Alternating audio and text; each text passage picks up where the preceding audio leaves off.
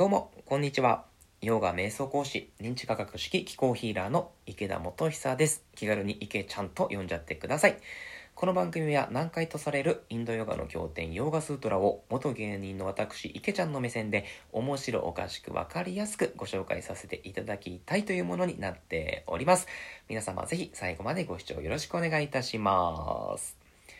はい。ということで、第1回目の今日は、ヨガの定義についてお話ししていきたいと思います。まず、ヨガスートラという経典は全部で4章ありまして、サマディ部門、サーダナ部門、ウーブディ部門、カイバリア部門の4つに分かれています。なので、今日は第1章、サマディ部門の第1節から解説を始めていきたいと思います。まず、第1章、第1節は、サンスクリット語で、アタヨーガヌシャーサナムとなります。何やらね、すでに難しい漢字なんですが、こちら、これよりヨガを名便に紐解こうになります。まあ、いきなり振りかぶるわけですね。なので、ここはね、まあ、おお、なんかこれからすごいのが始まるんだな、くらいに思っておいていただければと思います。さて、そして重要なのが次の第2節なんですね。これがヨガの定義になるんですけれども、注釈書の方には鋭敏な学生にはこのスートラだけで十分だとも書かれております。ちなみに僕がヨガを始めたきっかけはこの第1章第2節を師匠が当時ツイッターでつぶやいていてそれを見てもうこれは俺がやりたいことやろうとしていたことそのものじゃんってなったんですね。そして速攻で連絡を取ってヨガを学ぶようになったんですよねなので僕にとってもとても重要なヨガの定義になります。それが第1章第2節ヨガとは心の作用の死滅である。サンスクリット語でヨガスチッタブリッティニローダハになります。もうね、一時期、ヨーガチッタブリティニローダハって言うだけでなんかもうテンションが上がるようになっちゃってた時期もありましたね。それくらいヨガの核となる部分です。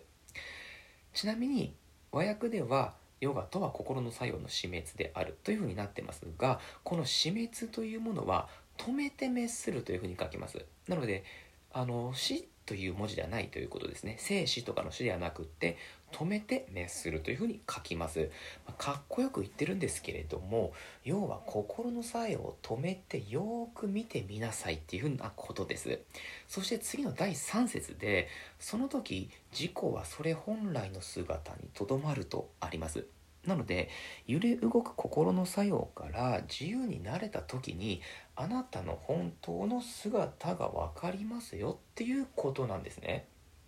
ただヨガでは本当の自己とかを見るものプルシャドラシュターとか言ったりします。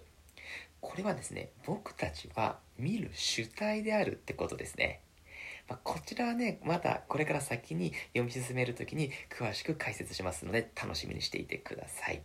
まあ、僕が今回伝えたいのはヨガの定義であるところのその真意ですね。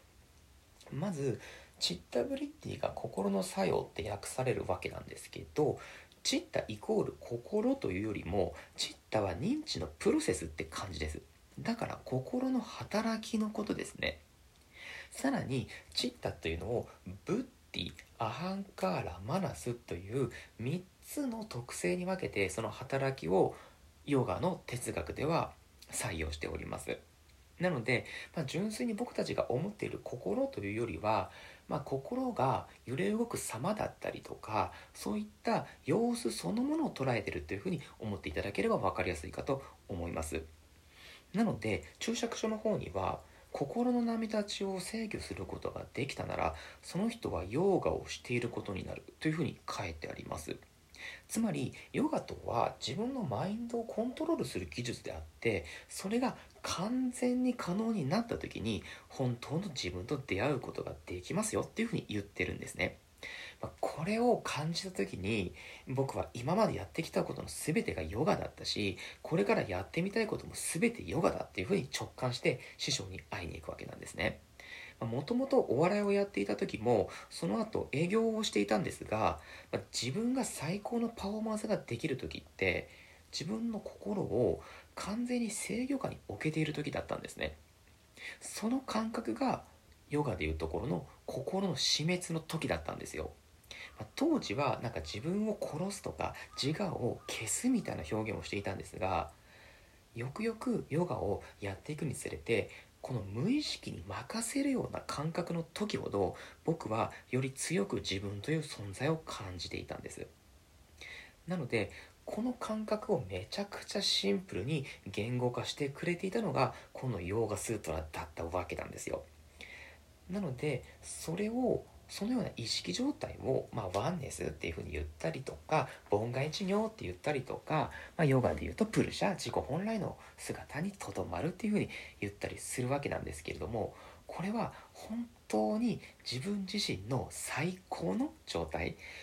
最も自分らしいと感じる瞬間の感覚だったりします。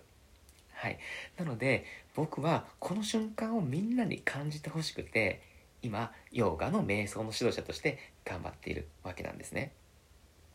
なのでこれからこのヨーガスータラっていうものに書かれていた何千年も昔の人が修行して手に入れた知識知恵というものをこれから皆さんにどんどんシェアできるようにこの聖典をどんどん紐解いていきたいなというふうに思っておりますので是非ねこれからのえー、っと、まあ、連載番組楽しんでいっていただければというふうに思います。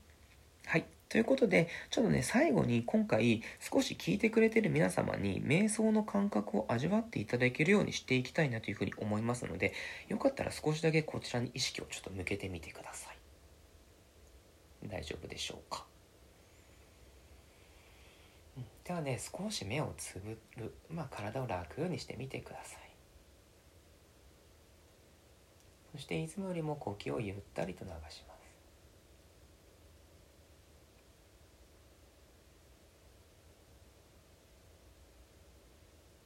そのままなんとなく呼吸の流れか自分の感覚に集中。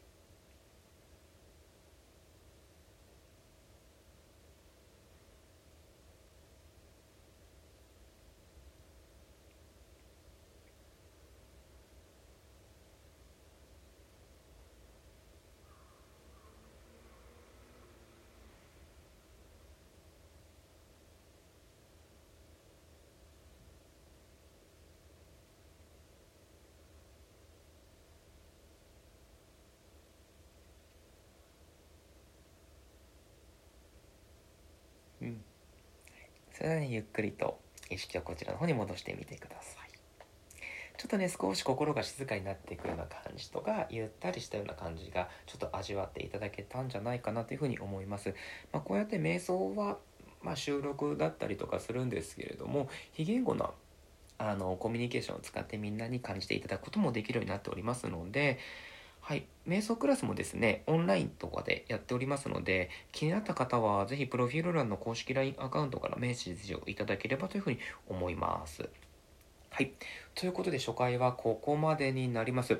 気に入ってくれた方は、ぜひアプリをダウンロードして、こちらの番組のフォローよろしくお願いいたします。アプリをダウンロードすると、ギフトなどでサポートもできるようになっておりますので、ぜひぜひそちらの方もよろしくお願いいたします。はい。ということでですね、来週は少しずつまたこのヨーガスートラの奥深くに踏み入っていきたいというふうに思いますので、ぜひぜひまたご視聴よろしくお願いいたします。それでは最後までご視聴してくれた方々ありがとうございました。ヨーガ瞑想講師池田元久でした。ではではさようなら。